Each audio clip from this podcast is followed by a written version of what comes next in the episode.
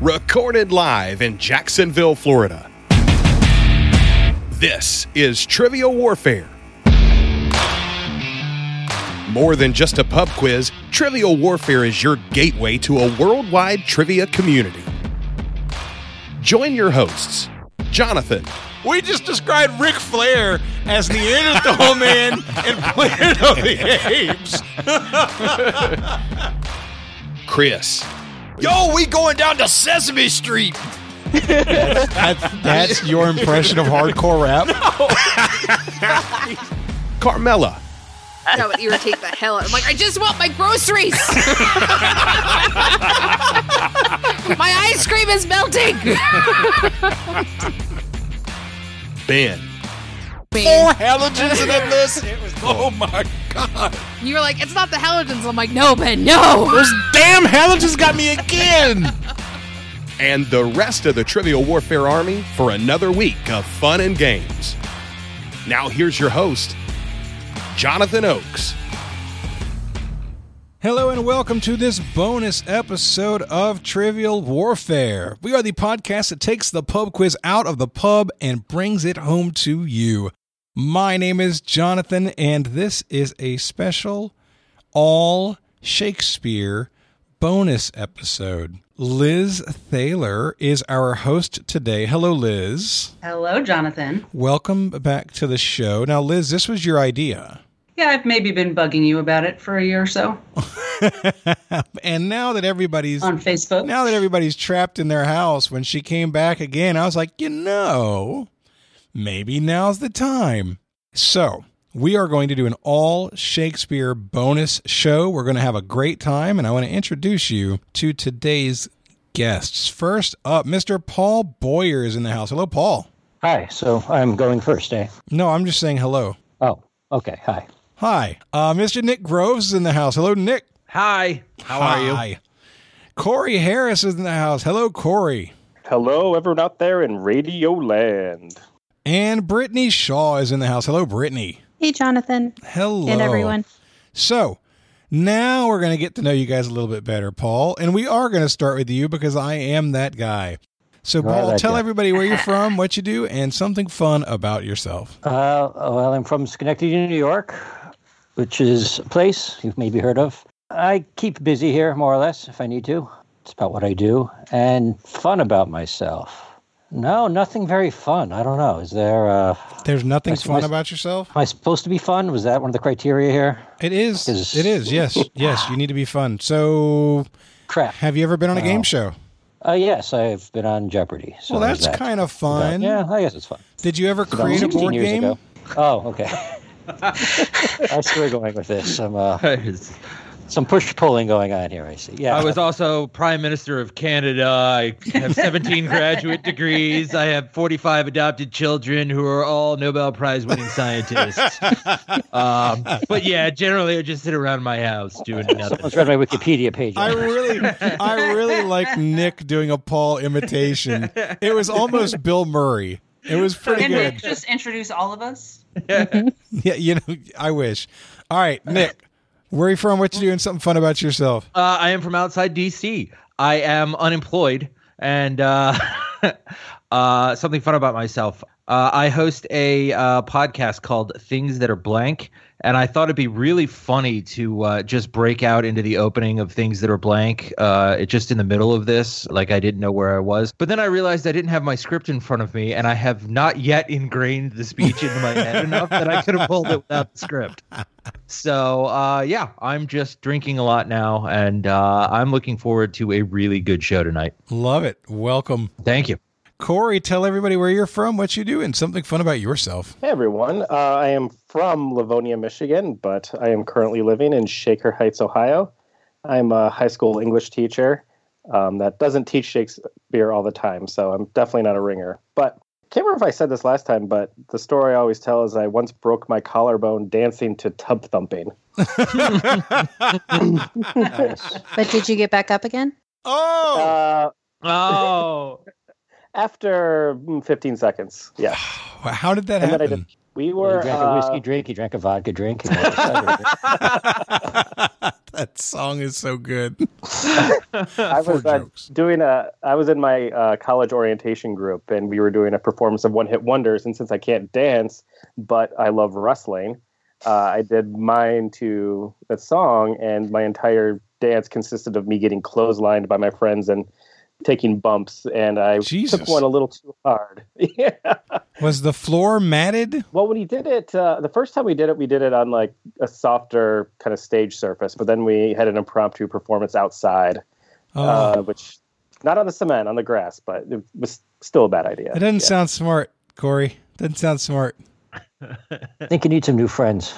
yes. It's like, dude, can we hit you solid again? ground. That'd be amazing. I think I just need to get better at selling bumps. Ah, That's true. All right, Brittany, tell everybody where you're from, what you do, and something fun about yourself. Hi, everybody. So I am originally from Nashville, Tennessee, but now I live in uh, Redmond, Washington, just outside of Seattle. And I came via Iowa for about two years. So I've lived here, there, and a couple of places. So Are you uh are you one of those crazy Microsoft people? uh, my husband is. Oh, okay. So yeah, you say um, Redmond, yeah. I'm like, there's only one thing in Redmond. yeah, that I mean that's basically it. is uh, Microsoft. Yeah, I work in commercial lines insurance, and I am an insurance rater, which means just when people need their insurance uh, renewed, I just go in and I get the pricing for them. So that's what I do there. And as far as something fun about myself, I haven't been on any game shows or created any board games, but I've won a couple games of Harry Potter trivia that have been like live games here in the Seattle area. Ooh. So I've made a little bit of money from that. So that's Great kinda fun. job. That's a lot of fun. It's a lot more fun than being on Jeopardy. No, for real. you know, I was thinking Redmond, it has two types of people. Either they work at Microsoft or they're like a Twinkie dealer to to hold up the economy of the people who are working at Microsoft.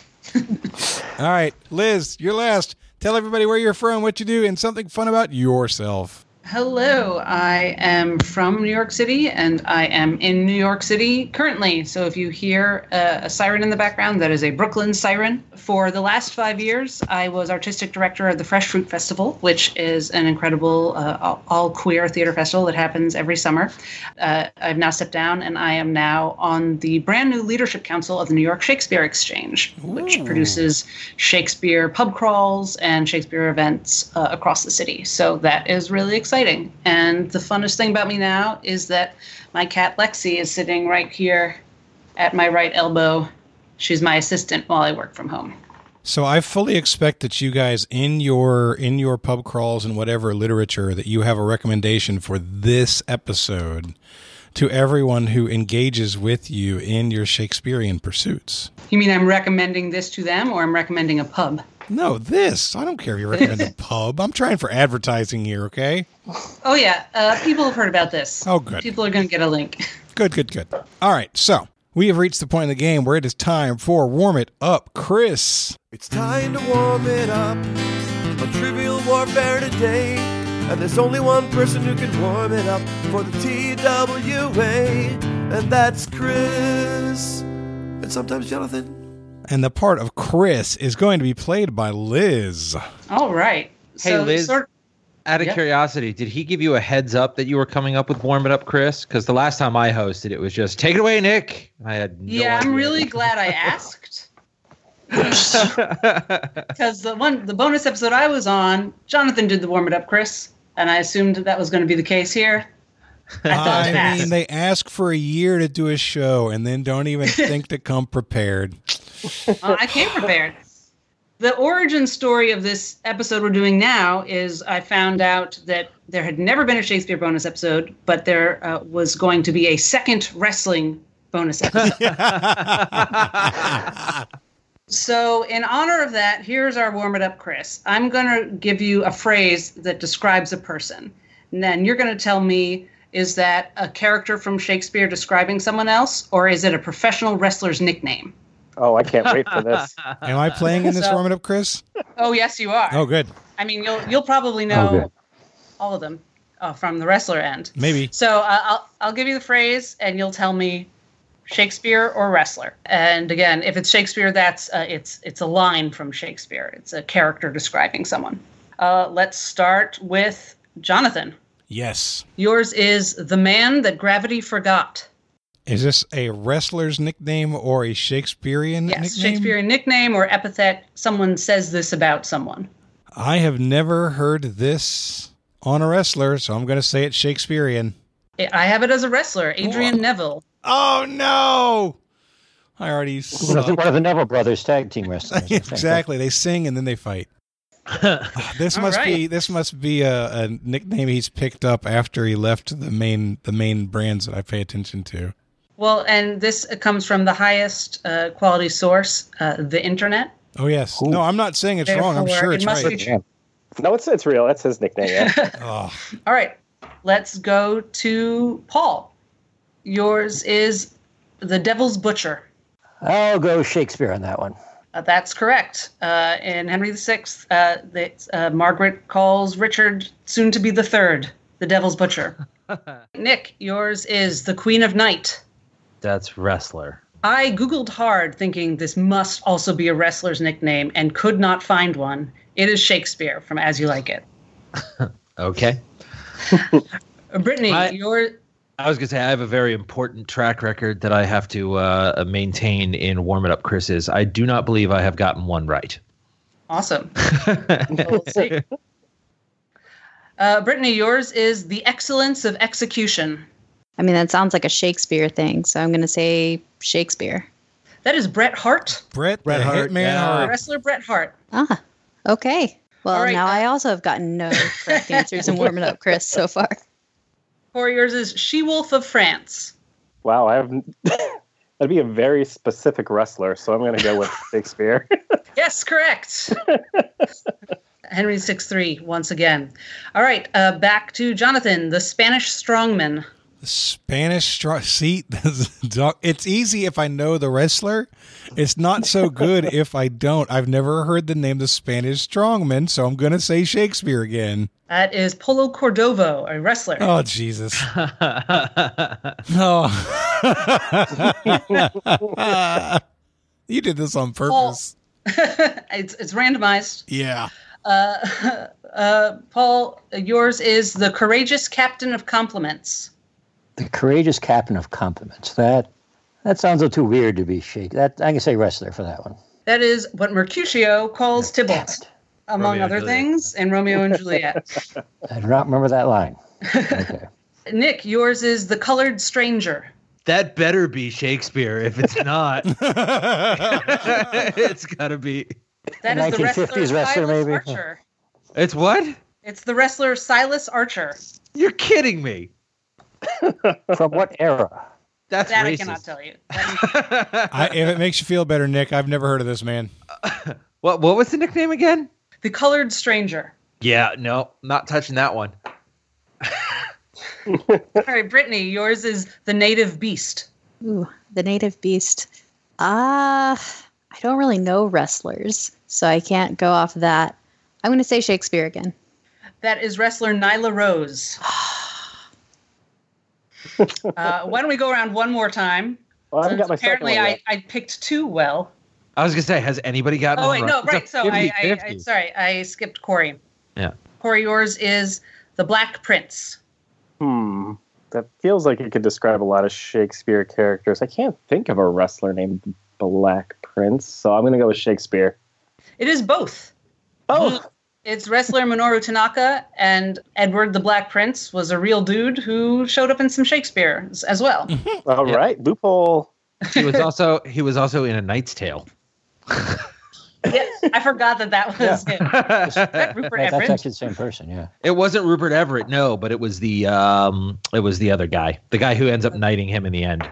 Mm-hmm. So, by the way, Silas Archer, the colored stranger, yeah, he he shows up in an article from 1902. Oh, okay. I mean, that makes me feel a little bit better, Yeah, that but makes it's a lot still of not sense. good. There's a reason why I'd never heard of him. I remember him back from my youth when I was watching wrestling. And Yes. Back when dirt right, was we're the gonna hot new go- toy. I can't believe y'all are not up, up on your fin de siècle wrestlers. The turn of the This is trivia millennium. versus trivia. All right, one more time through. Jonathan, yours is the Queen of Secrets. Shakespeare. Yes, two Domal Kinsmen. Thank you. Woo. Paul, the Golden Greek. That sounds like a wrestler. Yep, Chris Belkis. Never heard of him, but yeah. Nick, the greatest soldier of the world. Greatest soldier of the world. Let's go, Shakespeare. You got one. I broke your streak. Yes, that's from Antony and Cleopatra. Finally.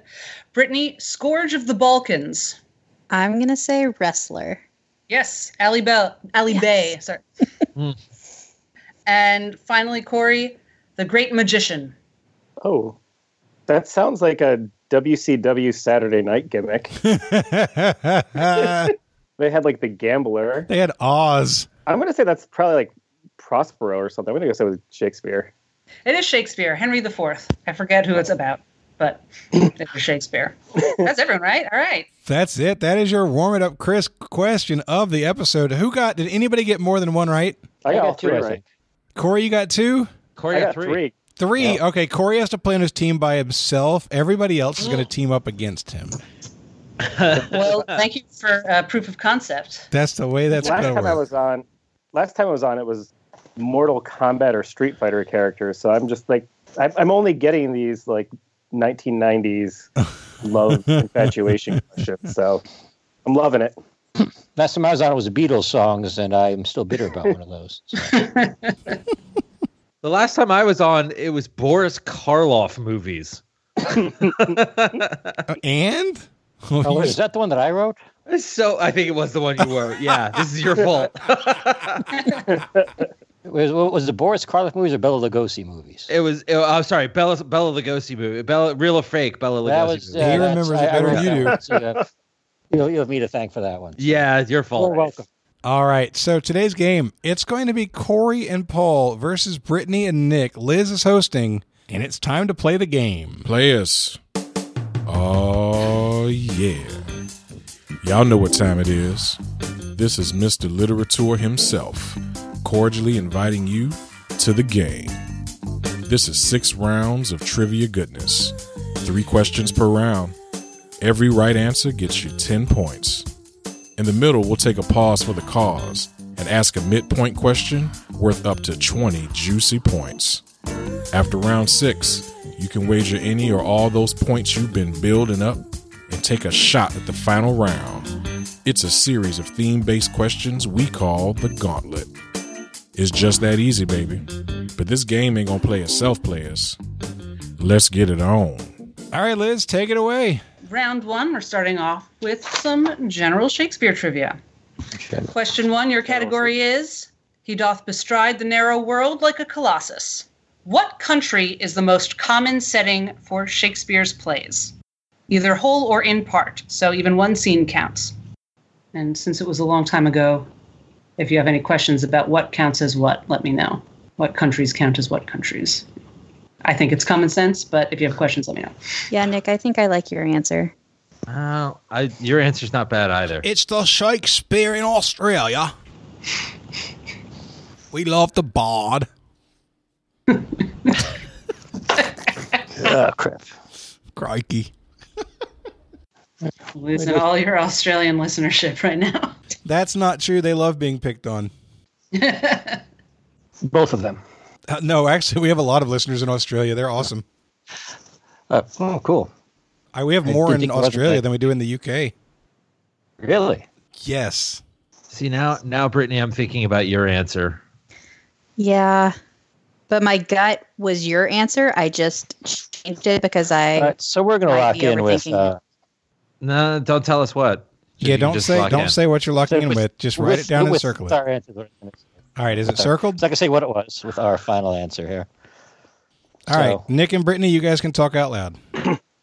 All right. So the debate that we're currently having is is I think we're pretty solid on 50 we're pretty 50-50. Uh the answer that she gave, which I think is the right answer, is England, and the answer that I gave, which she thinks is the right answer, is Italy.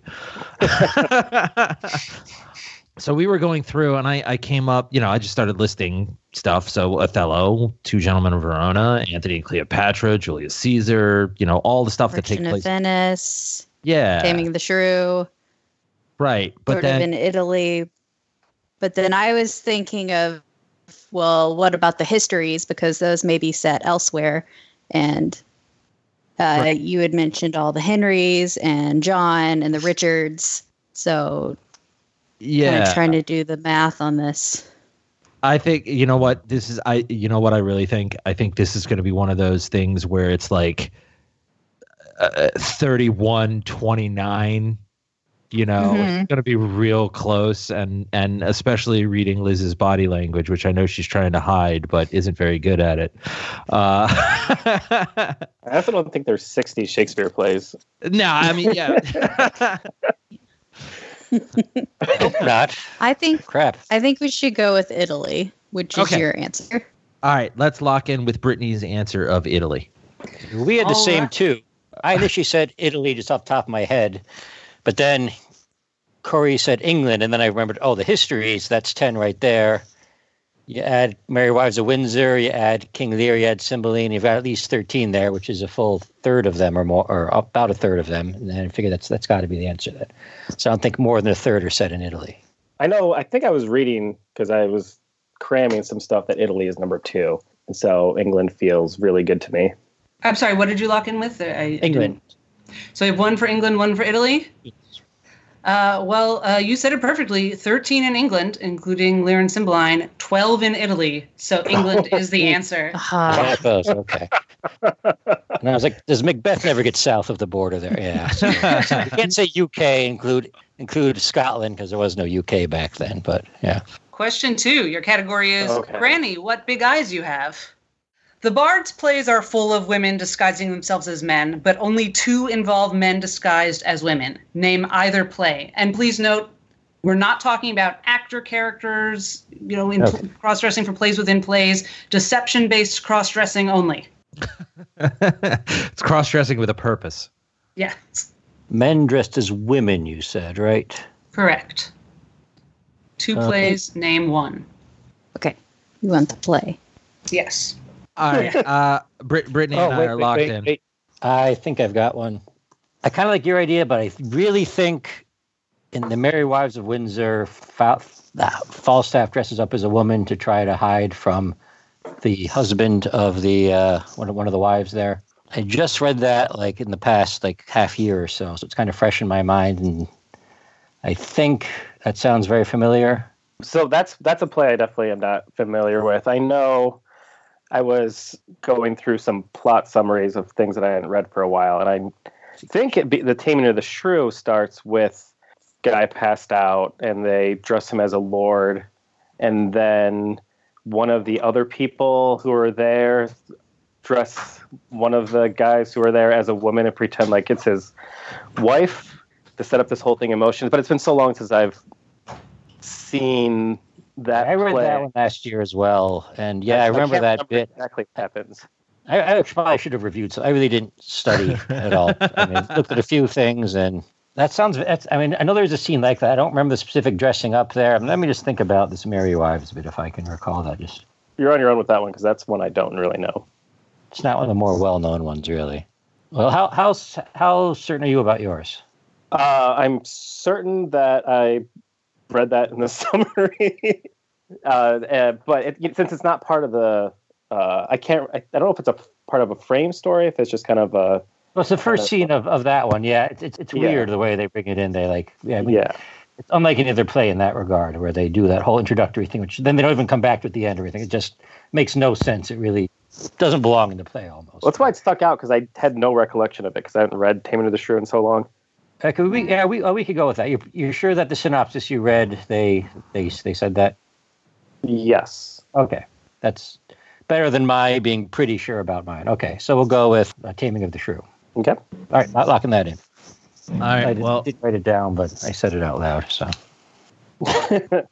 I I'm I'm not 100% sure uh, on Corey's, but I am 100% sure on Paul's. Uh, we locked in the Merry Wives of Windsor. Falstaff is dating two women, and then they dress him up as a woman in order to like the husband's about ready to walk in, so they dress him up as a woman to pretend like he's not there. Oh, that old trope. Uh, yeah. I saw that in Willow. It was new at the Oh, yeah. time. Absolutely happens in Willow. Yeah. So we're all locked in? Mhm. Uh, I thought I might have uh, been tricky on the shrew one since that part is almost always cut from stage productions because, yes, that part, it's the worst part of a play that's not great to begin with. Merry Wives of Windsor and The Taming of the Shrew. Nice work, Went very well. everybody. Mm-hmm. Just if I could defend Mistresses Ford and Page, they're not dating Falstaff. He is trying to Uh, date them, he's- and they are he- pranking him. Right. They are. They were in on They're it. merry. Well, multiple use. Anyway, it, it was a pun back then. All right, question three. Category The More Things Change. What problem play, which has received renewed attention during the current Me Too movement, infamously ends with the heroine being proposed to but having no scripted response? I'm missing a play from my list that I wrote out here, so I'm trying to figure out what that is, but it probably doesn't matter right now. Do you have Henry the Fourth Part Two, but not Part One? part, yeah. Do you have Henry the Fourth Men in Tights? That was a well constructed Mel Brooks joke, Jonathan. Thank you. It's a history of the world part two. I like it. Yeah, I think we're going to lock in with what I suggested here and hope it's right. Yeah, I'm fine with that. I am trying to remember because I feel like I read some criticism of the Taming of the Shrew recently, but I don't think it was for that. Just more just a vague kind of criticism of the treatment of Katerina. But I'm trying to remember because I recently watched the Joss Whedon adaptation of Much Ado About Nothing, and I feel like it kind of ended on a weird proposal type thing, but I don't remember 100%. But if I had to lean in a direction, I'm kind of leaning towards Much Ado About Nothing, but not super confident. Sure. So, i- in trying to think of literally anything, because I got nothing. Uh, amid Simon Night's Dream, was there an odd drunken proposal there at the end? But they had sobered up by the end, so I don't know. Drunken and sober being, you know, relative terms to the actual plot of the play. I know the final scene of A Midsummer Night's Dream is like Puck kind of dismissing the audience. So Right. I got nothing. I, I, I make your best guess, and let's move on to get a different answer wrong instead of just this one. uh, should we just lock in Much Ado About Nothing then? Go for it. Okay, locking in Much Ado About Nothing. All right, and Palancourt?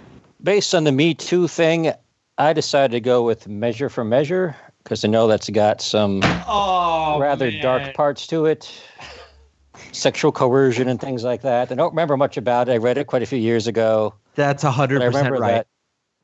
Is that what you locked in? That's what we locked with me- Measure for Measure. Yeah, that's 100% right. The, the Who will silence, believe thee, Isabel? silence is deafening. Yep. Yes, and uh, it is measure for measure. Part of the clue was problem play. There Yeah, that was are three plays, classes, problem plays, because no one really knows if they're comedies or tragedies. They're just kind of weird. And this is definitely one of them. Yeah. Uh, woman, uh, a Catholic novitiate trying to become a nun, spends the whole play defending her chastity. And then at the end, the Duke proposes, and that's it. So, yes, measure for measure. All right. Uh, it's All been right. Quoted a lot. I saw two different productions last year. It is all over the place. Question four. Your category is need some aloe for that burn. Everyone loves Shakespearean insults. In one famous battle of wits, the heroine is asked, "What, my dear lady Disdain, are you yet living?" She responds, "Is it possible Disdain should die while she had such meat food to feed it as Signor Blank? What name goes in that blank?" Wow. Uh, can you read that again? Yeah, yeah. Yes, I can. All right, so heroine is asked, What, my dear lady Disdain, are you yet living? She responds, Is it possible Disdain should die while she hath such meat food to feed it as Signor Oh. Blank? Okay, uh, we're locked in. Yeah. Okay. Yeah, I'm. So yeah, as I said, you. I think it kind of sounds like Benedict and Beatrice back and forth a bit there. That's the most familiar. I mean, I, I, other than that, I don't really have much of anything. Yeah, I'm trying to think. I mean, the quote. Senor I guess makes I'd space. share it It's set again, in but it- Spain, right? So the senor part makes sense. Um, yeah, I was trying to think if that's something that um, would have been said in uh, uh, The Merchant of Venice too to Shylock, but I don't recall that line. I, like I'm not strong about that in any regards. Like when I, when I heard the the back and forth, and, and when you think witty repartee, Yeah, I mean, Theater. they're the two prime examples of that, I think. And Senora Fitz, I Yeah. think it's set in Spain because you've got Don John, whatever his name is, and they'll have. Now, I've seen the movie, but this is one I know mostly from the movie. I mean, I read it once, but I saw the movie, you know, s- several times. I don't remember that exact line. I does seem like that. I would go with that over Merchant of Venice anyway. If you have any other thoughts, though, did you freeze up there, or you're just very still? Is he frozen? Def- Everybody else definitely here? frozen. Yeah. okay. So I'm talking to myself, basically. Okay. Oh, he's back. Okay. Sorry, yeah, my Wi-Fi cut out. I was saying, uh, if you're thinking repartee, Beatrice and Benedict makes sense to me. Nothing else really stands out. Like I don't think it's anything being said about like Toby Belch or anything. So, you know that, you know, I, I'd be fine with with uh, Benedict. Okay. We're looking for the name of the person, right? Not the play. The name of the person, yes. Okay. Yeah. So I want to just go with that. Yep. Okay. go with Lock with Benedict. All right, Brittany and Nick, what'd you say? We uh, said, and I was really hoping the Italian senor versus Spanish senor was going to throw you off there. I'm sorry you broke up, so I did, I heard everything except the answer. Oh, sorry. We locked in with Benedict as well. Yes, correct. We were Uh, also yeah. we were Italian. also joking. We were just going to answer much ado about nothing for every uh, every question from here forward. yes, that that is Beatrice and Benedict early in Much Ado About Nothing, and that movie was, I think, my first Shakespeare anything. Oh, Uh, That was good. I, I like that a lot. Yeah. So Uh, both teams get credit? Yes. All right. Uh, question five. Your category is and bears. Oh my!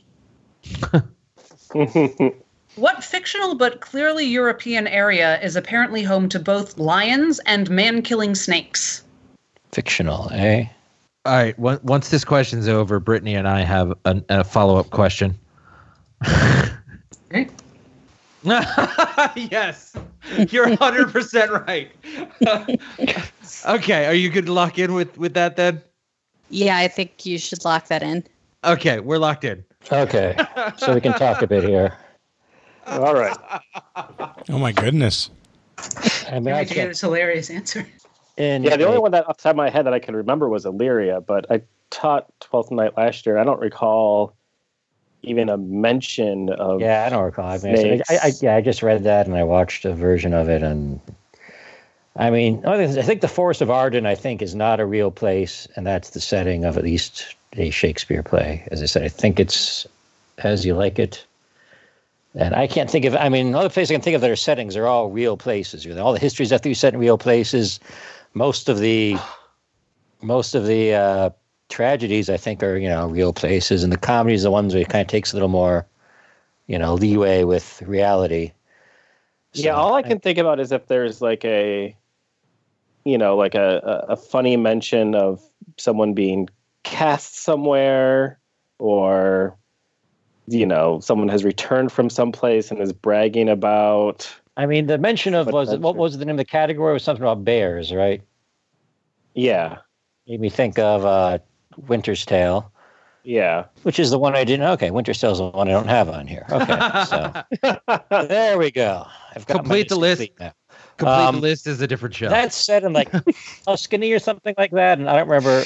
I've not read that one, and I don't remember anything about that play. Really, I've not read that in a really long time. So Yeah, that's what. if I'm- there is a setting there that's not real, I, I could name what it is. So, given fictitious places in Shakespeare plays, there's not much I have to go with. But I think Arden yeah, I is mean, it named. feels like something you know, a touchdown or somebody could have been talking about that roams the forest.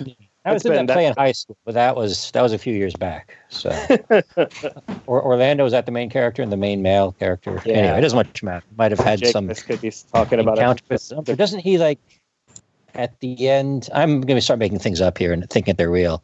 That he's almost killed by something and then survives, and then they get married. I don't know. Did you have anything other than Arden? That's a fictitious place, and I do not. All right. So knocking that then. yeah, if the, maybe the fool's talking about it. I don't know. So that's what I'm going to go with. Go with Oh, Forest of Arden. That's your final answer. Yeah. Yes. All right, Nick and Brittany. Okay, we'll get to our answer in a second, but more importantly, what what's the what's the name of the island in the Tempest? I don't think they ever name it. Okay, good. Okay, we didn't think so either. They call it but we Tempest were- Island. It's like Bermuda, I think, but it's also not European. So like we you know discuss that because it's Triangle Island, not Right. European. we we were debating as to what the name of the island was, and then both of us are like, I, I don't think they actually named it. in-" Okay, so that was that was ten minutes wasted of our time. so yeah, it it's as as, as you like it. Uh, Orlando saves his brother from the two animals. It's in the woods, uh, and then we were trying to come up with what it was, and I I remembered it was something along the lines of it was either Arden or Alden or or I first threw out Forest of Aden uh, or Amden. I said it's something like that.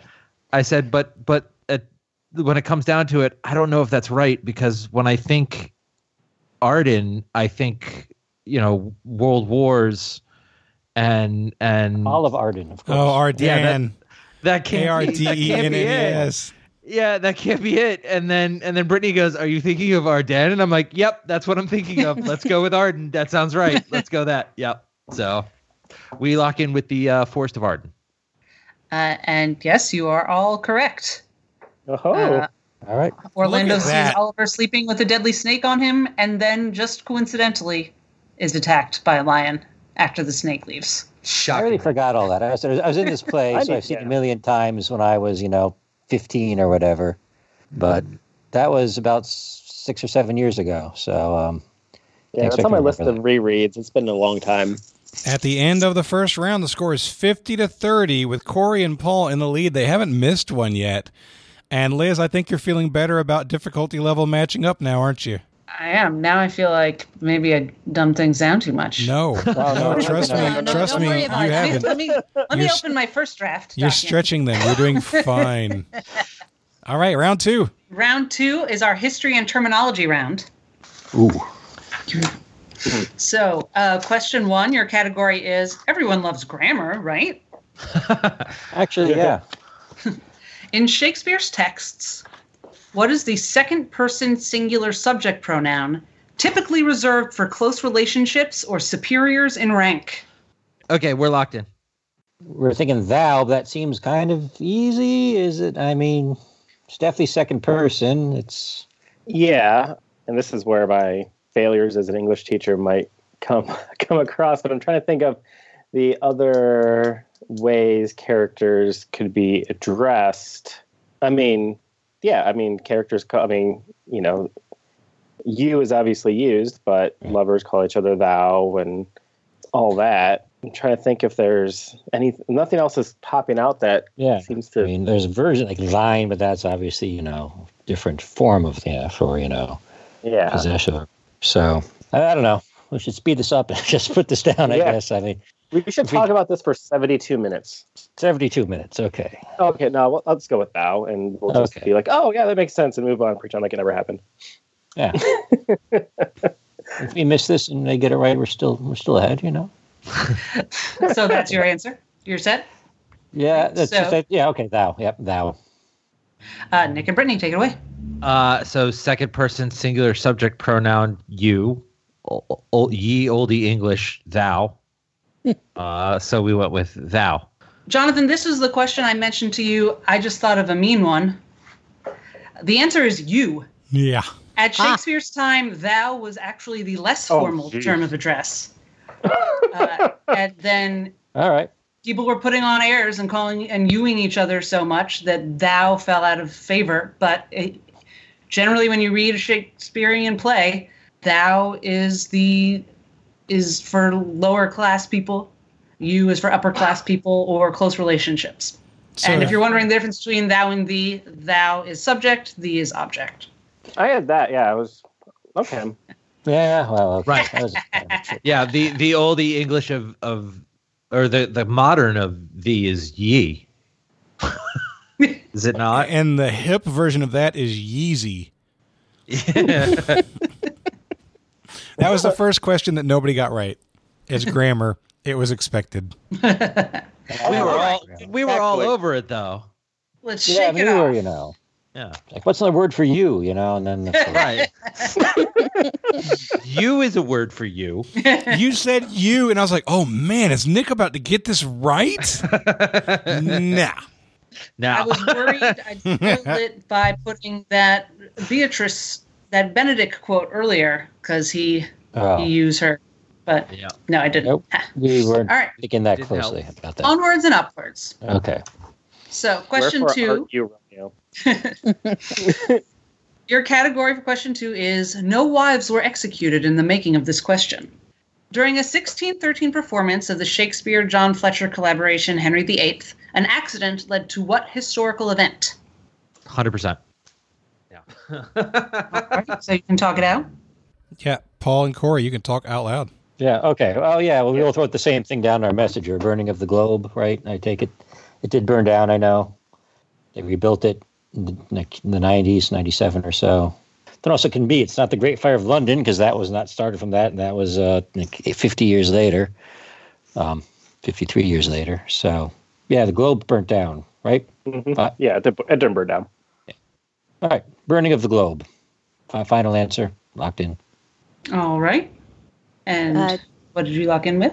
Brittany and Nick? We also locked in with the globe burning down. I believe it was a cannon misfire and it caught the globe on fire. So we said the globe burning down. It's what happens That when you is build a correct. building with a straw roof. Yeah, it burned down the Globe Dang Theater. Uh, Should we I put always that a- thought it wasn't. It was a se- on off stage sound effect, not even for a battle scene. Oh, It was wow. just like for someone entering a party for Henry probably. And they they actually uh, rebuilt it a couple years later, and then it got torn down again by Puritans. There's also Yeah, the uh, the first known instance of uh, sound effects guys getting canned for shoddy work. Not the last time. Yeah.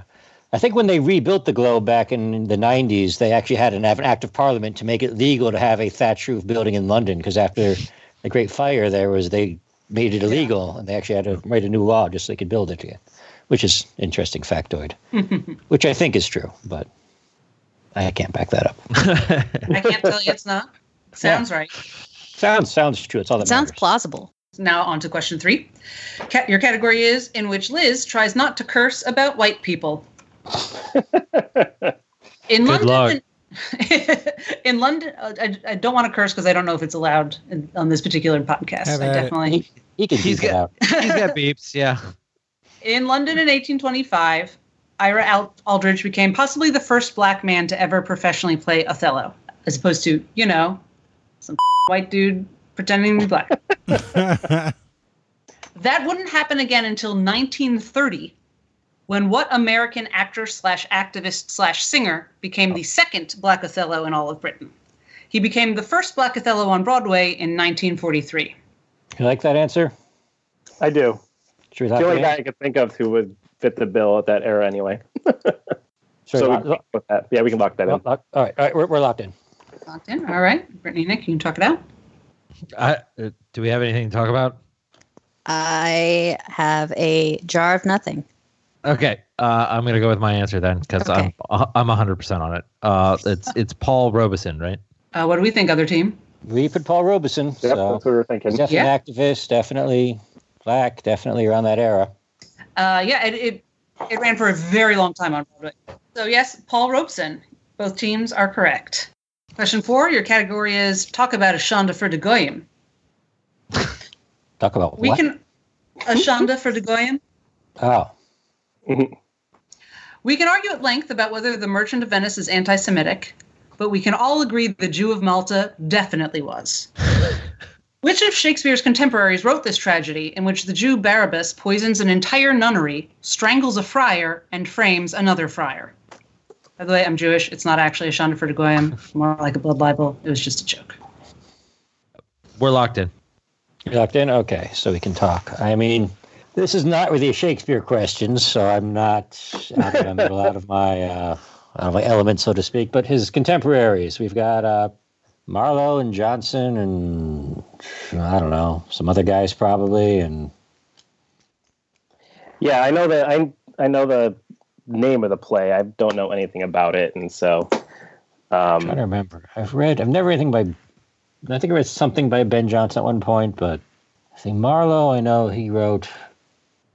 I'm gonna start saying the wrong things here and sound really dumb, but he wrote like Dr. Faustus. Dr. Faustus and Edward the Second or something like that, and some other things. And I've not heard of him having written that, so maybe you want to go more with Ben John. But I, I mean, I, I really don't know.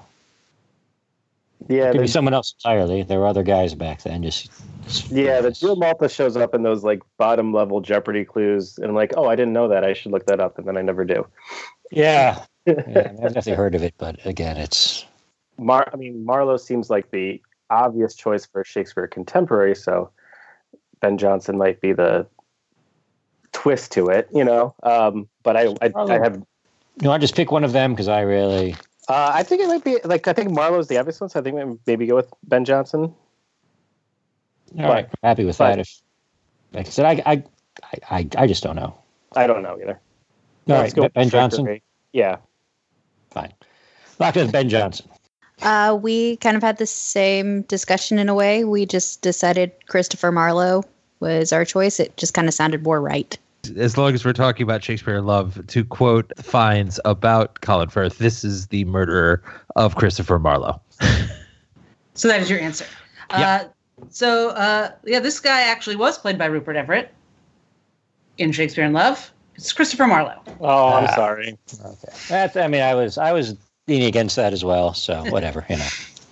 That was a All right. big, big get because that's the Yeah. first time Nick and Brittany have gotten one that Paul and Corey didn't.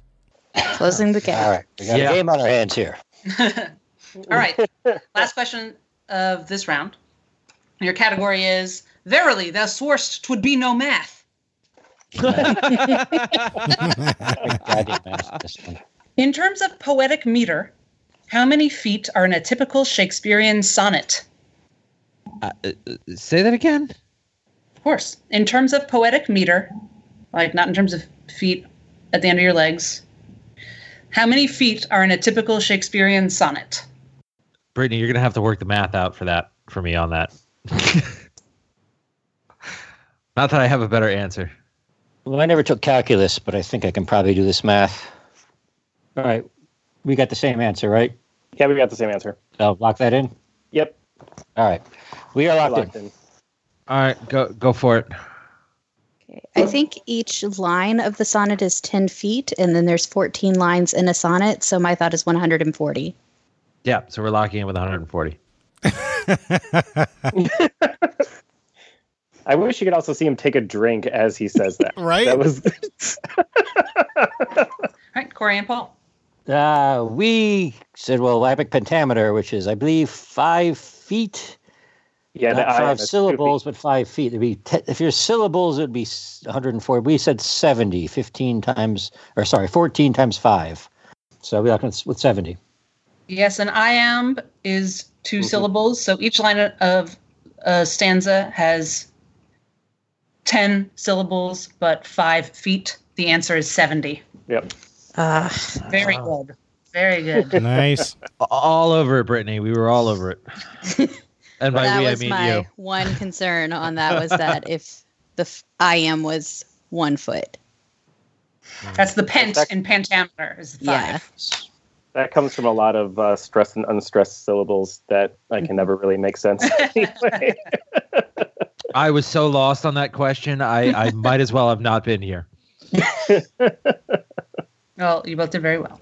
So at the end of the mm, second round, it is 80 to 60. Paul and Corey maintain their lead.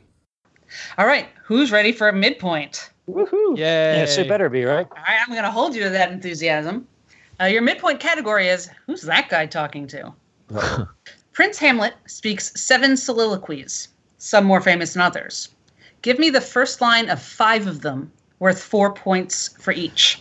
Oh, Jesus. this was a Sporkle quiz I was going to do and then didn't. Just half watched, half read this. All right. I think one of them starts with, "My name is Hamlet, and I'm here to say I want to revenge my father." in a major way." Well, that's a freebie for the other team. Yeah, come on. Nailed it. You can text that to me. You don't have to say it out loud. it, it just sounds better, you know, when you act it out. So just so everyone knows, I've got nothing. I'm just waiting to see if Paul will figure any of them out. All right. Should we throw in the towel? yeah, I think so. All right. Do the two we know, I think, and then the one that's not right, but we'll just say it anyway. All right, uh, Nick and Brittany, you can talk. Uh, no, I don't remember the beginning of that.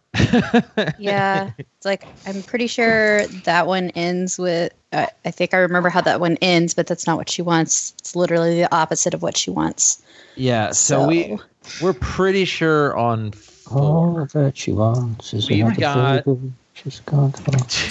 we've got to be or not to be. Is that this too solid flesh would melt? Oh, what a slave am I! Was life but a shadow? And then he drinks a whiskey drink. He drinks a vodka drink. He drinks a lager drink. He drinks a cider drink. So solid. Flashbacks. Yeah, uh, Brittany. Unless you have anything else, I'm good to lock in with those five. yeah i'm totally fine especially with number five I Number shake your five. straight poet. Is that the one you could only remember the last line of? yeah Yeah, it's tough. Yeah. The songs are mine of the better times. Yeah. yeah, I'm uh, pretty sure the last line was "You're never going to keep me down when we're winning." yeah, All right. So those are your five. those are our Yes. five. and All right, so i yeah. do have a fun story once you guys have answered Okay. Obviously, to be or not to be, that is a question whether it is no, but we're not going to go. I used to I had that memorized at one point. I don't think I do anymore, but anyway. Uh, we have oh that oh that this too solid flesh would melt. I think is how I remember the line. I might be wrong there. I think that's right. Then it's not a soliloquy, pretty sure, and it doesn't count as soliloquy. But we had a last poor York. I knew him Horatio, but that's not a soliloquy. no, you're talking to someone. so- Yeah. This is where things No. sort of fall apart. Then we have, My name is Ham, and I'm here to say. Um, what was the rest of that? My name is Hamlin. I'm here to say I want to revenge my dad in a major way. Right, there we go. Um, and then just no matter how thin you, how thin you slice it, it's still bologna is the uh, is the last one. Yeah, yeah. Sorry, Bologna or Bologna? bologna. But uh, I'm gonna have you to can be give us a that, can't stickler you? on this one. There's All an right, apostrophe where the G should be. all right. Thank you all. I know that was a tough one. Uh, fun fact about me: I once adapted and directed a production of Hamlet that cut all soliloquies and asides and visible ghosts. Just an objective Hamlet. And turns So it was out a- when you it was a ten-minute Hamlet. turns out the play is still freaking long. yeah. It's about three hours, even with all that. Wow. All right. So here's what we have uh, in order in the play. Oh, that this too too solid flesh would melt. I would have accepted sullied, even though that is wrong. But that's another story. I hate that people think. All right. Uh, oh, all you host of heaven, oh earth, what else? It's right after he sees the ghost. Oh, what a rogue and peasant slave am I. Oh, yeah. Which I'll give credit to Nick and Brittany for that. To be or not to be, that is the question. There we go. All right. On Tis the now ball. the very witching time of night. Now, but now might I do it, Pat. Now he is praying, and how all and how all occasions do inform against me. Yeah, we almost we were thinking about the one before he kill he wants to kill Claudius, but then doesn't. But he couldn't think of how it started. So okay. Yeah. So Corey Yeah. and Paul got two for eight points, and Nick and Brittany got three for twelve points. Well done. All right. Yes. That's I knew that Closing was the gap. We weren't gonna we job, weren't gonna guys. get those other ones, no matter how long we thought about it. Oh, no. I wasn't going to anyway. Fun, fun bonus trivia question in here. Does uh, Chumbawamba Tub Thumping have more unique words in the song or more credited songwriters? You would I'm gonna only guess ask the that latter. question Eight people in the band. You would be asking if uh, uh, it's got a lot of people. I'm gonna say it's a tie. tied. It was written by Ben Johnson. uh, th- there are uh, uh, eight different songwriters and there are 21 unique words. Wow. So it was eight points to twelve points for that. Yes. And my fun story is one of my earliest members uh, memories with my grandpa was he called me over while he was reading the paper and he was reading the local section. So he pointed at the corner. He's like, "Well, what does this say?" And I was like, "2B." And then he flips the page over. He's like, "This one." I was like, "3B." He's like, "No, that's not 2B." Hmm. So, Dad jokes from the old days. yes. Classic, I feel like. At the end of the midpoint, the score is 88 to 72. Paul and Corey maintain a lead, but it's getting a little tighter. Yeah. And round three is your pop culture round. Ooh, okay. So, uh, for the first question, your category is music. Music. Music. Baz Luhrmann's Romeo and Juliet influenced a lot of 90s teens, but not as much as the soundtrack did. You couldn't flip through a friend's CD binder without seeing that distinctive orange and black disc. Name any recording artist on that soundtrack. Someone was just playing the soundtrack. That's cheap. Now, as me, I muted my phone to play something somebody sent me, and it still was loud. And I'm telling her about it right now. Yeah, we're we're we're locked in. I'm good. So what? uh, It's been a while since I've seen this, and I didn't have the It was, soundtrack. nine, it was that's the 90s. It was like the mid 90s. So some, I don't know. Who, who the hell's. Uh, Um, what sort of stuff was. I mean, it was like alternative kind of. Was there some like hip hop kind of. yeah, mixed there'd be some marriage like stuff? kind of California hip hop kind of sounds to it. Speaking of, uh, I, I keep I thinking don't know if, Moulin like- Rouge here, which does not help. I don't know if Tupac would have been on it. I don't know. Oh, Chili Peppers, they're all very California and very 90s. yeah, very- that- Yeah, that would be a good one. Yeah, I'm trying to think like what would a company like John Leguizamo or It's probably not Gordon Lightfoot or something like that. on the shores of fair Verona. Uh, Chili Pepper sound good to me. Uh, Again, that's just something off, off the top of my head completely there. So, Let's go with the Chili Peppers. sure. Yeah. Red Hot Chili Peppers. Final right, answer locked in. This was all Nick, so take it away. Yeah. So be, being somebody who was very much in high school in the the late '90s, uh, and 100% listened to this album and was a huge theater nerd. Uh, the album started out, I believe, with the song "Number One Crush" by Garbage, uh, and then there was "Everclear" with Local God, and then I'm pretty sure the next one was "Kissing You" by Desiree. And then somewhere in there was the Butthole Surfers and the Cardigans and Radiohead. you showing off now. oh, okay. What the fuck? You know, if any of those are wrong, you've just given a wrong answer. You realize that, right? Uh, so we're going to lock in with what we wrote down on the paper, which is the important thing All right. of uh, garbage. Yeah, none of those were wrong. And uh, while he skipped some, he got them in the right order. Wow. wow. He's, he's, he skipped the less famous ones. But this is a yes, comeback round for them, I think. This is where they Garbage. just Garbage, number one crush, Everclear, Local God, one of my favorites. Yeah. Gavin Friday, One Inch Yeah. Punch, then Desiree, Okay. Butthole Surfers, which is probably my favorite track on that album. Which Butthole Surfers The song? Cardigans, It was I whatever. Had a- I had a dream. It's I Had a got the Dream, John yeah. Leguizamo line at the beginning. The No, Cardigans. butt, butt, butthole surfer was I had it. Right. Yeah. Okay. Yeah. I Yeah, thought you it's said the the cardigan. yeah. subtitle. Yeah. Next, I'm returning to the answer because they still don't know if they got it right. The Cardigans, Kim Mazel, Quindon Tarver, Mundy, Radiohead, Stina Nordenstam, and the Wannadies. So, Red Hot Chili Peppers was a great guess, but some no. of those. But okay, well. So half credit for a great guess, right? So do I? Do I get ten points per correct answer for that? you do oh, not. no. Aw. Paul, if it makes you feel better, You get my esteem. when I played the practice question, I guessed Baz Luhrmann, which was wrong. It's like, really? Really? Though actually, it was right for the 10th anniversary re-release bonus tracks. Yes. Of course it Oh, was. That- That's what That you're thinking of, included Baz obviously. Luhrmann featuring Quentin Tarver in Everybody's Free to Wear Sunscreen. Yeah. Got nothing on that one. Uh, yeah, we were outmatched that that question there. Let's see if we can get it back here. And yeah. Br- Brittany was one hundred percent right. You could have made that one the midpoint. That would have been a better midpoint. oh god, Well, for you Yeah. and no one else. I got the All right. juice here to do this. Question two in our pop culture round. Your category is Buck Up, You Melancholy Dane. Name the brilliant, hilarious TV show about a Canadian Shakespeare festival that initially starred Rachel McAdams. They had to write her off the show when she got American famous. We agree. Yeah, we're locked in. Lock that in. Yeah, okay. That seemed like a Paul question. Well, both of us got it, and we're pretty confident. So yeah, lo- locked in. All right, Brittany and Nick, you can talk We can. with your words. Your Rachel McAdams is a Canadian-born actress. Uh, I agree. she was in both movies and television. She was in Mean Girls, but She was in Mean Girls. I She don't was remember Shakespeare in that. uh, she was in The Notebook. That Sherlock was- Holmes. That was yeah. All right. Don't think this is helpful. Did you- hey, you have your process. We have ours. don't knock it. There. She was definitely Continue. in Doctor. She was definitely in Doctor Strange. Mm-hmm.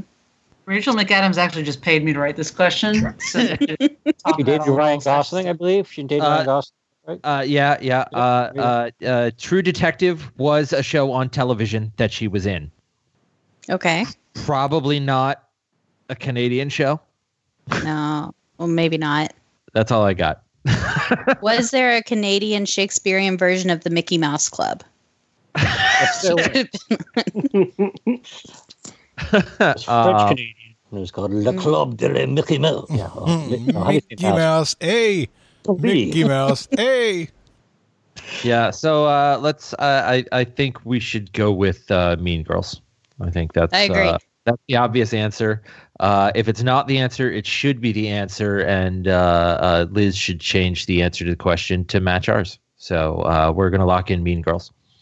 All right, Mean Girls. Corey and Paul, I assume you also wrote Mean Girls. He said Le Club de la Mickey Asori. Uh, You said no, the we- right answer, which we're quite sure is slings and arrows.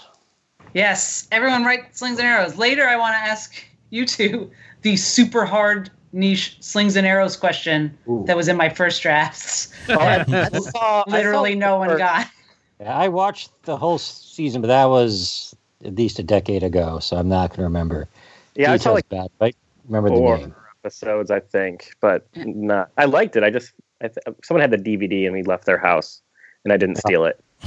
The Rachel McAdams season is the best. And like the category name Buck Up You Melancholy Dane is a quote from the season one theme song, Cheer Up Hamlet, which I recommend you watch on YouTube. This is lovely.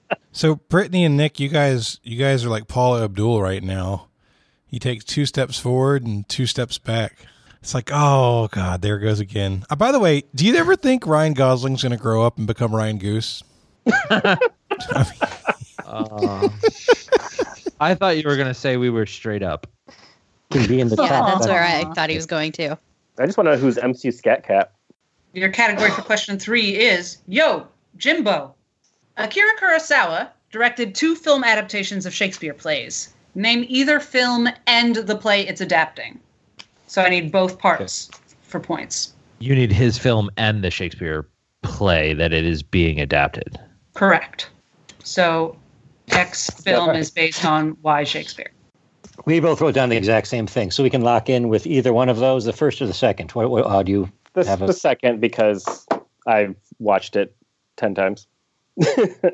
Wow. okay, so we will lock in because I'm more certain about the first, but I can. No, I yeah, I mean, they're they're both right.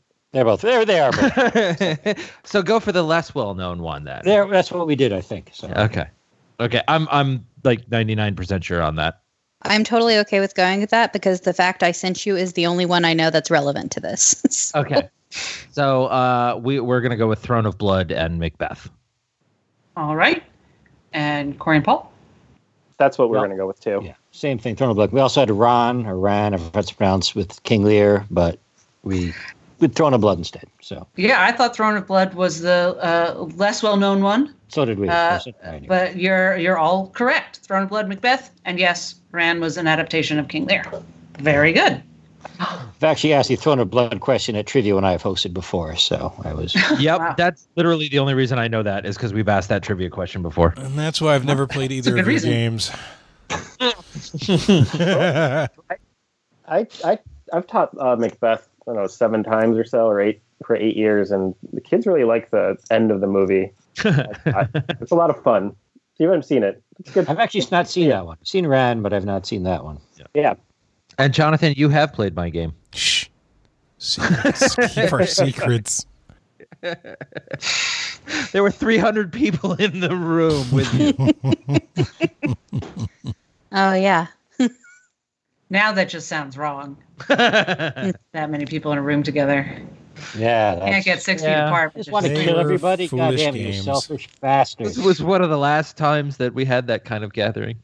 Yeah. Yeah. Ever. Someday. Again. Maybe. Over the rainbow. All right. On to cheery er topics, maybe? I don't know. if any of this is cheerier. Question four. Your category is Apocrypha Now. In the Doctor Who episode The Shakespeare Code, Martha and the Doctor travel back to Shakespeare's globe and witness the premiere of what sequel play, which may or may not have actually existed? By the way, great episode and uh, a great standalone episode for people who haven't watched much or any Doctor Who. It's probably the second or third episode I ever watched. I'm afraid the Tom Baker era, but beyond that, I'm just not really. No, me and you, You both. gotta watch uh, season five, episode one. That's your introduction to the show, and then skip backwards to Blink. Then watch all of season five. Then go back to the beginning of season nine. That's you can Blink was the first skip- one I saw. you well, can Impossible Planet was the first I saw, and I didn't like it that much. No, that that that one requires a lot of effort. I'm not trying to get people into Doctor Who. You I'm should trying be. to get people to watch this episode. But she's not not trying to get people to watch Yeah. Doctor Who. Right. Uh, we're locked in, by the way. yeah. Oh yeah. Oh, oh right, Are you the, locked the in? game we're Okay. playing. All right. So you saw what I sent you there. Yeah, I I don't know the Doctor Who or this Apocrypha, so I, I know don't it's know not. Doctor Who.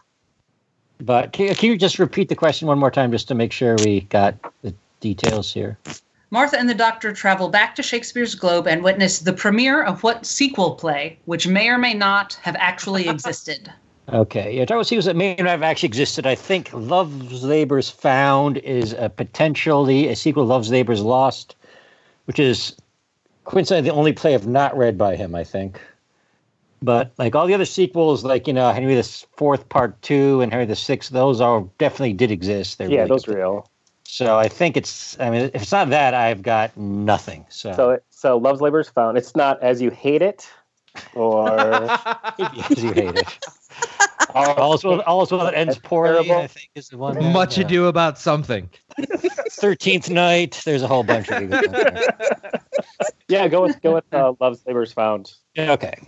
Yeah, love's final answer. Love's neighbors found knocking in. The sequel to uh, Measure for Measure, Cut for Cut. I know, measure twice, What? you only have to cut once. yeah, so I think Oh. the sequel's just cut. Damn. Damn. Did we Bigfoot get there at the reporting same time, Corey? hangover, That's another one. That's the uh, the the prequel to King John, Prince John. Brittany and Nick, what did you put? We put Love's Labor's One. Yep. I actually just watched the Shakespeare Oh. Code Is episode that what it's last called? Is it one Good prepping. off versus crap? I think it's yeah. damn it. So, on uh, lists of Shakespeare's plays from Shakespeare's time, uh, first of all, Love's Labor's Lost was definitely a play, not a good one. So it has some fun points. The name of this play did appear on contemporary lists, but it has never been found. We don't know if it was a sequel play or a working title for something else, maybe Shrew. But yes, uh, it was Love's Labor's One, not One, found. damn it. Uh, I knew it was the I'm opposite. I so picked the proud of wrong your answer reason. there. I'm glad you got you picked up all the clues, which was great. But no, it was one not found. Wrong antonym. Damn it. They're both the opposite of lost. Honestly, I'm I'm just I'm just I think we should just continue playing out the sequel prequel game. Henry the Seventh, Spring's Tale. The prequel of The Tempest is The Calm. This is the uh, the sequel to Othello, Reversi. Oh, Jesus. It's one not found. Damn it. I was. That's going to piss me off that I missed that one. Love's Neighbors 1.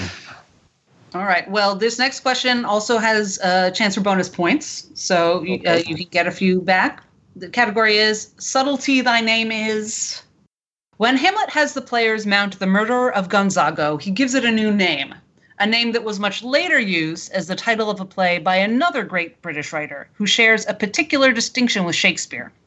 Name the writer, and for a bonus two points, name the record they both hold. I'd like to throw out Romeo and Rosalind at this point as a prequel. Prequel to Hamlet. Take Okay. So I want the name of the author, and then what else for the bonus? Yes, sir. It's a complicated question. I should read it again. okay. Hamlet, the character, has the players mount the murder of Gonzago, but gives it a new name, a name that was much later used as the title of the play by another great British writer. Two writers share a particular distinction. So the regular points name the writer, and for bonus two points, name the record they share. They both hold, was the original. All right, Brittany, you good to lock in? Uh, Yes. You can just Yeah, exactly Yes. that. All right, so we're yeah, locked I'll in. lock that in. All right, Corey and Paul, talk it out. Yeah, we All both right, knew so- it was Agatha Christie and the Mousetrap. It's the Mousetrap Agatha Christie, and the Agatha Christie the Mousetrap has the record for the longest running play 'cause it's been going on, it's been playing in the West End of London since the fifties or forties or something. So it's by far, but they, it's not sure. I think they're both the most translated authors or something like that. Though for it to But be how a about- tie, that'd be like really weird for it to be the exact same number. But I think it's got to be Like, but how do you measure that? Like most translated, like, it's in most languages. I think so they've both been translated to every language. basically, I think. I mean, I don't know their tie there could really be like the tie for longest running play is the mousetrap, and there's no way there's like a production of, you know, Twelfth Night that runs Yeah. as long as that or anything like Well, that. the It's on the Mousetrap's same- going right too, right? Like they Uh, still. last I checked, yeah, I mean not today probably, but you Well, know. so yeah, just I'm trying to think of what other because I was thinking about yeah translations. I wonder if it's something like like number of performances total. Like maybe it's not the That'd be most, weird. but it's just like o- above a certain number of performances. It's a way to measure the number of performances of Shakespeare that have been done throughout. The, I mean, that's oh yeah, and plus Agatha Christie only had this one play really, whereas Shakespeare's had a, you know a trillion. So I think it's got to be translated languages basically. 'cause I know they're both basically translated into almost every language out there. It's weird that it's a tie between the two. 'cause You think one would have like one more than the other or something, but that's all I can think of that makes any sense.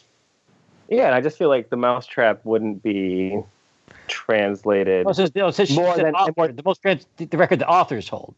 Agatha Oh. Christie is the most translated author, along with Shakespeare, into foreign Oh, language. yeah, not, yeah. The, not the mousetrap itself, but the authors. Maybe not binary, but you know, Klingon.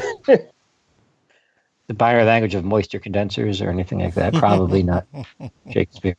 Let's yeah, let's go with the translations then. Okay, yeah. So we're locking in with Agatha Christie is the author, and most translated author is the record they share.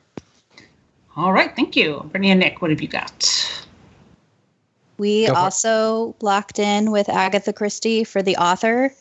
Uh, for the bonus, we believe it's they both have the longest running plays, or longest running opening. All right.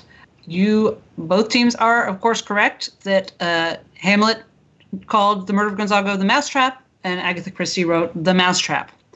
So Agatha Christie is your answer. For the bonus, Agatha Christie and Shakespeare are the top two best-selling fiction writers of all time in any language, with an estimated two to four billion copies sold each. While that sounds like a pretty big estimate, it is the same for each and well ahead of the third place person. So they are the most commercially successful in Okay. terms of copies sold all time. I can do a quick Google. I don't. I can't tell you they're not the most translated. They definitely tied, you know, but yeah, it's, those things are really hard to tie. So yeah, I mean, Although on the other hand, there are only so many languages, so maybe Right. they. Um, I mean, the the, Do you want to? the, You Google how many They are not. Shakespeare? No. okay. Okay. Good. the bottom line is with a range of two to four billion, Jules Agatha it's pretty Christie easy is to the tie. first, but I Jules guess Verne is the second. All right. So at the end of the third round, the score is 118 for Corey and Paul to 112 for Brittany and Nick. For the Final round gauntlet. before the gauntlet. Back to uh, general trivia about Shakespeare. Stick with You're- pop culture. That was your round, Nick. For question one, your category is sports. Oh, dear. Sports. Sport ball. What insulting gift does the ambassador of France bring to Mock Henry V for his youth and immaturity? It's an NBA basketball, isn't it?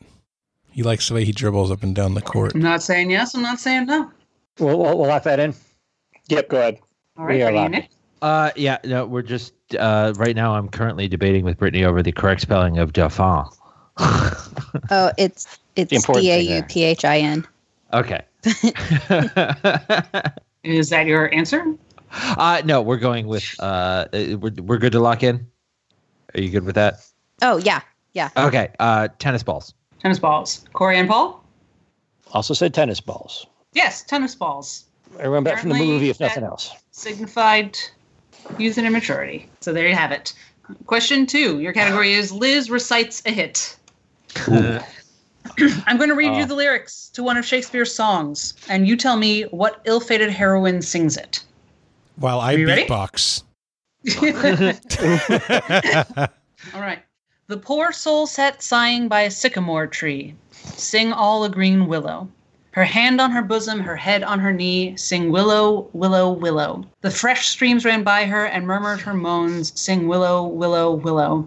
Her salt tears fell from her and softened the stones. Sing willow, willow, willow. Brittany, we could absolutely go with your answer. I mean, only if we don't have a better answer.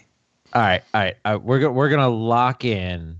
I think we should lock in with mine, but I agree. We should would lock in with yours. okay. But yours is a better answer. Agreed. So not gonna have the worst answer there. Okay. Yeah. Bold I like- I strategy. like- See if it pays off for them. Um, All right, Corey and Paul, you can talk. yeah, I've got very little on this. It sounds vaguely familiar. I'm trying to think of who sang songs like. I mean, I don't. Does does Not Demona Juliet, I sing? don't think. I mean, d- uh, does illest of Demona fates. a good? You're gonna use heroin for anybody from Shakespeare, right? I mean, You can't go wrong using heroin. I mean, that's you know. Kids at home, if you're listening, don't do heroin. It's not good. Drink alcohol instead. It's much better for you. Cordelia is what I feel good with, but I don't know if we want to. If you have a better idea, It's not Ophelia, is it? She she sings some weird things, but not that, right? She sings all. Her stuff makes much less sense, I think, that she goes on about. well, she does have that song when she's she does have those tree branches and she passes yeah them out to each other. That's different. That's I don't think that's that. Yeah, that didn't sound right to me. That's Okay, so what, what was it you were saying? Was it Desdemona you were leaning towards, or no, I was leaning toward Cordelia. Cordelia? Cordelia, yes, okay. That's yeah, go with Cordelia. That, that sounds good to me. Like it. It is in fact Desdemona from Othello. It is, in fact, Desdemona from Othello. Oh. Yes, the, the Willow song. Uh, Oh, so I well had done. forgotten that. I guess I just read that recently. Oh well. Yeah, if you go back to episode 190 of Trivial Warfare, was the uh, I believe the last question about Desdemona and Othello, which I also got right. Yeah, that's a long way to go back. Yeah, I'm not on very often. What was the question? Uh, the Beast with Two Backs was from which Oh. Shakespearean play? Okay. that I would have. That's All right. different than my question. yes, it is. Anyway, well done. Your category for question three is mixed signals. According to the final scene of one tragedy, who is, quote, the noblest Roman of them all? We're locked in. I think we're locked in too. Well, then, yeah, Tabby. both both on the same thing, Yeah, right? we sent you the same I thing, yeah. literally read this like a few weeks ago. So. Yeah. Yeah. well, tell me then. Uh, we wrote down Brutus. You wrote down Brutus? Nick we and also Brittany. said Brutus. Very good. Brutus, mixed signals because Antony says it just after defeating Brutus. Brutus is dead. So No. maybe you should have told us that earlier, Antony. it's always nice to speak well of the dead. Especially after you kill I guess that's what I guess that's the lesson of that play, isn't Pretty it? much is, yeah. That's Antony's big deal: is speak well of the dead. Right. All right, your category for question four is, and Peggy. So speaking of Romans and Antony and Cleopatra, and also real life, who rounded out the second triumvirate with Antony and Octavius? Yeah, I'm quite sure of that. Should, I, should we lock that in? Go ahead. Yeah. Second triumvirate along with. Yeah, okay. Yep, we're, oh, we're locked in. All right, Brittany and Nick, you can talk it out. So I had a dog uh, that we named we named Lucy uh, after Lysimachus, who was better known as uh, uh, Lepidus. So we're gonna lock in with Lepidus. All right, it was a great journey. Paul, what did you put? Lepidus as well, yeah. Do you have a dog-related anecdote? No, no dog or anything. Just one of these, you know, triumvirates, knowing the members of them. And he's probably the least well known of all of them, but still, yeah.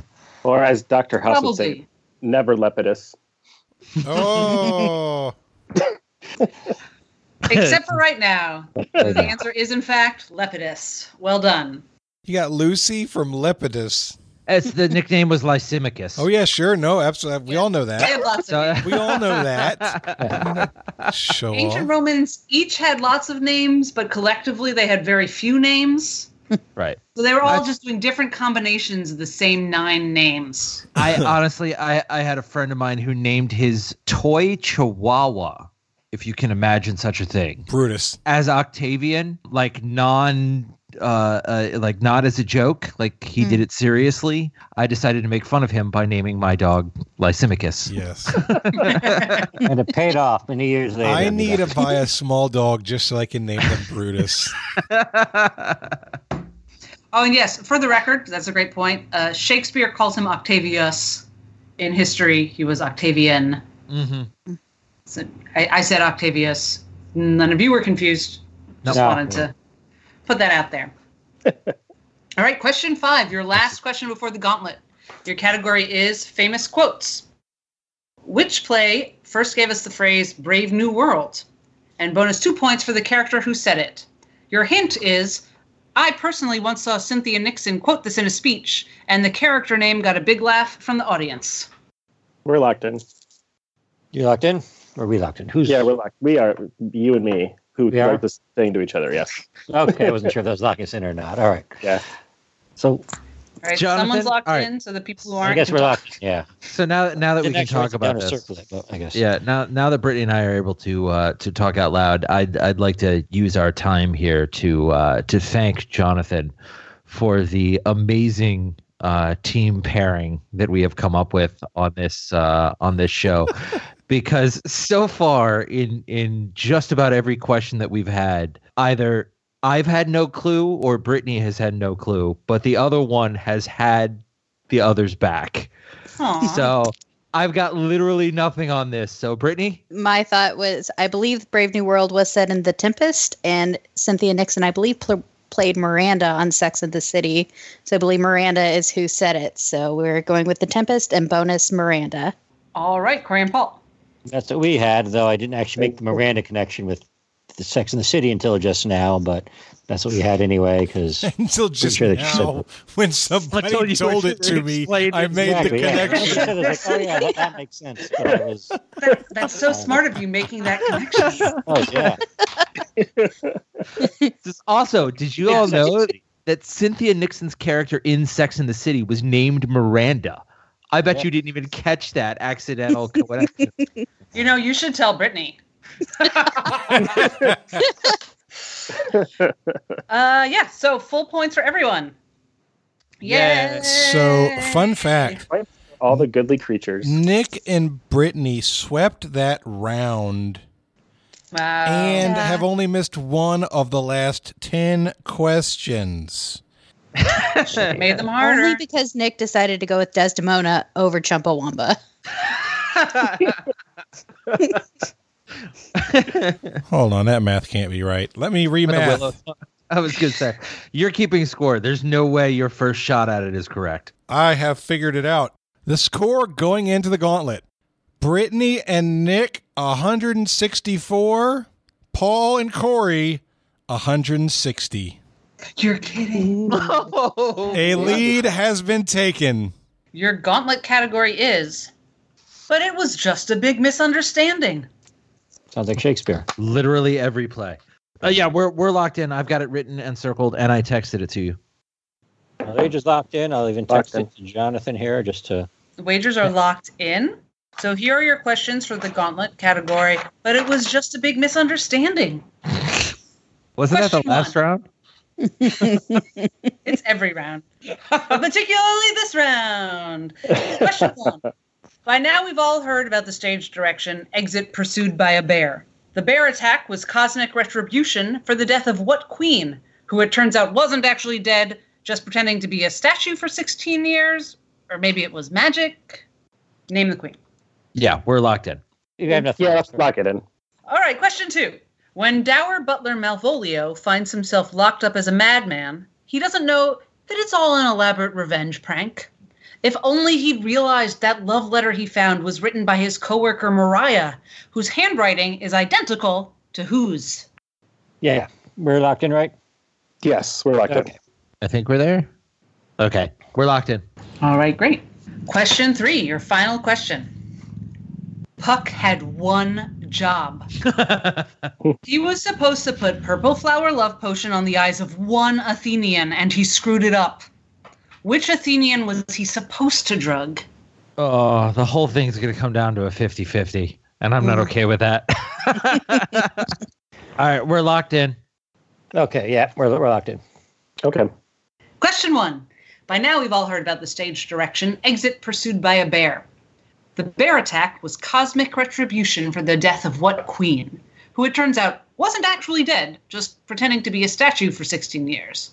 Or maybe it was magic. Uh, Earlier in the episode, I said that my two uh, strengths were Harry Potter and uh, theater. Uh, so the answer is, I believe, Queen Hermione. Paul and Corey. All right, Paul and Corey. yeah, we had the glad same you said thing, which is why we went with Queen Dobby.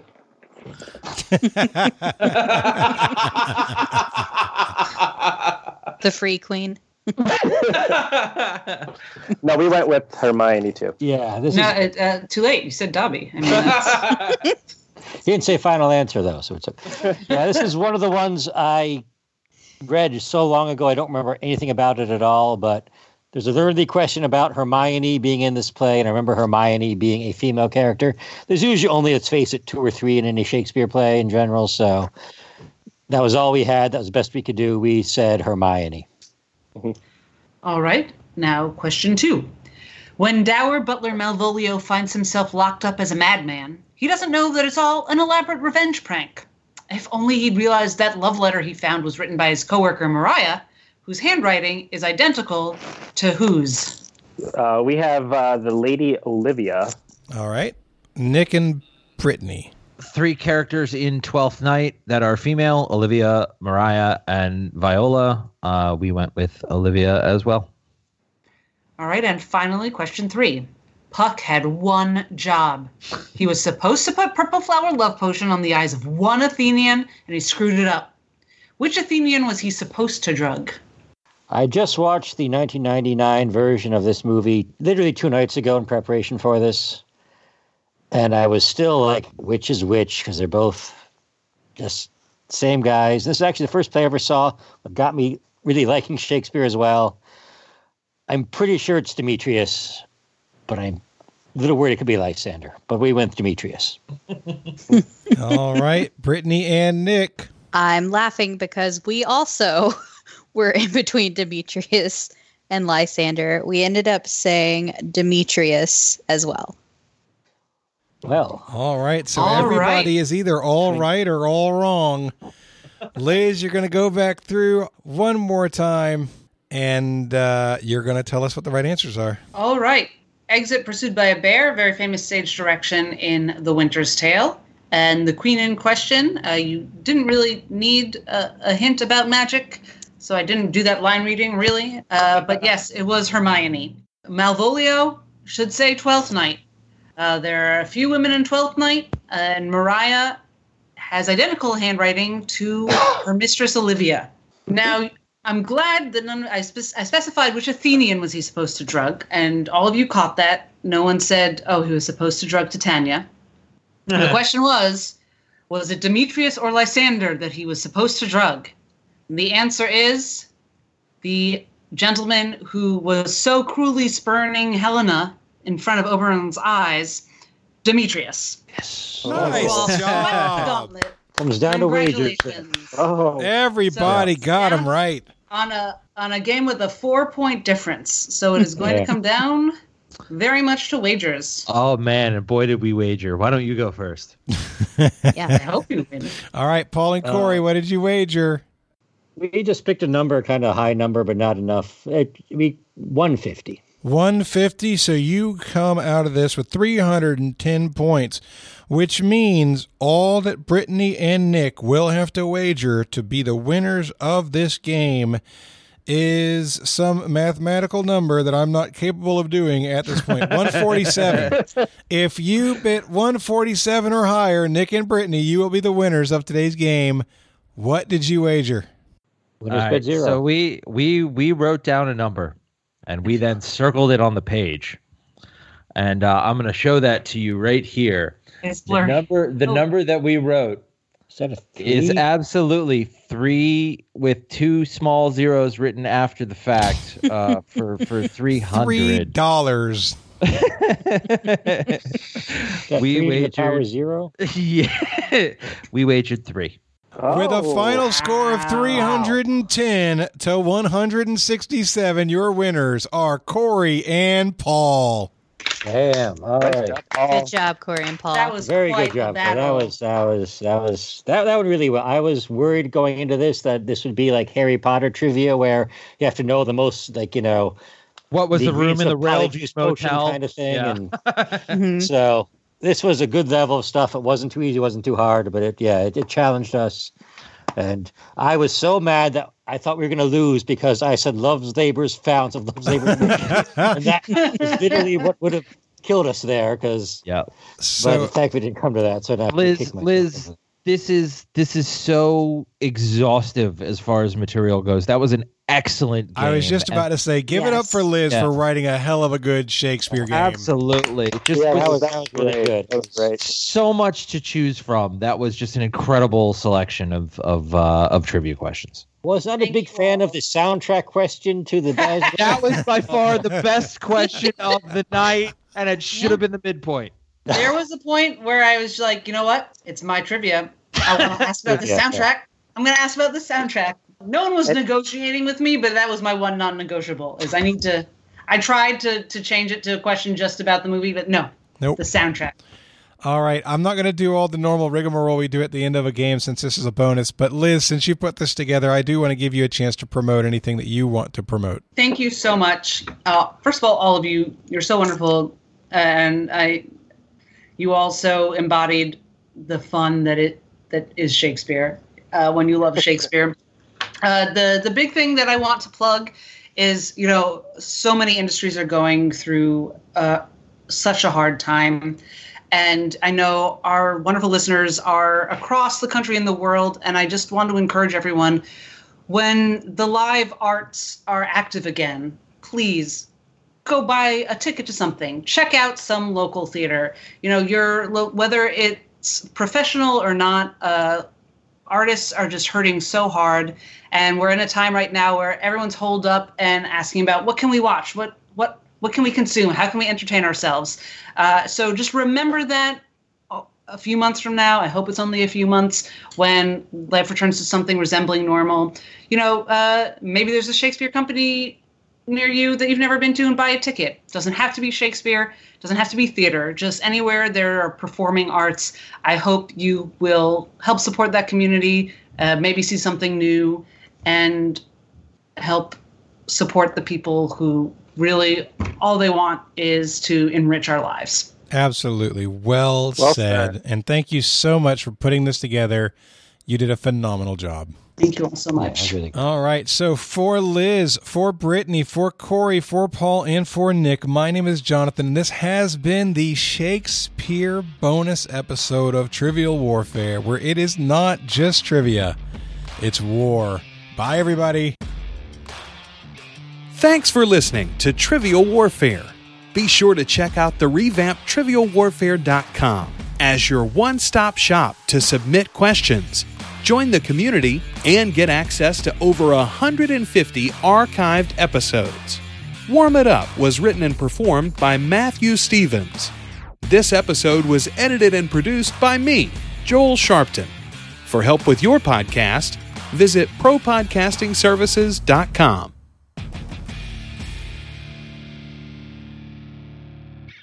You can edit these long bits of silence out of the final thing, aren't you, Jonathan? I'm actually going to like multiply them by three times and see how patient people will be.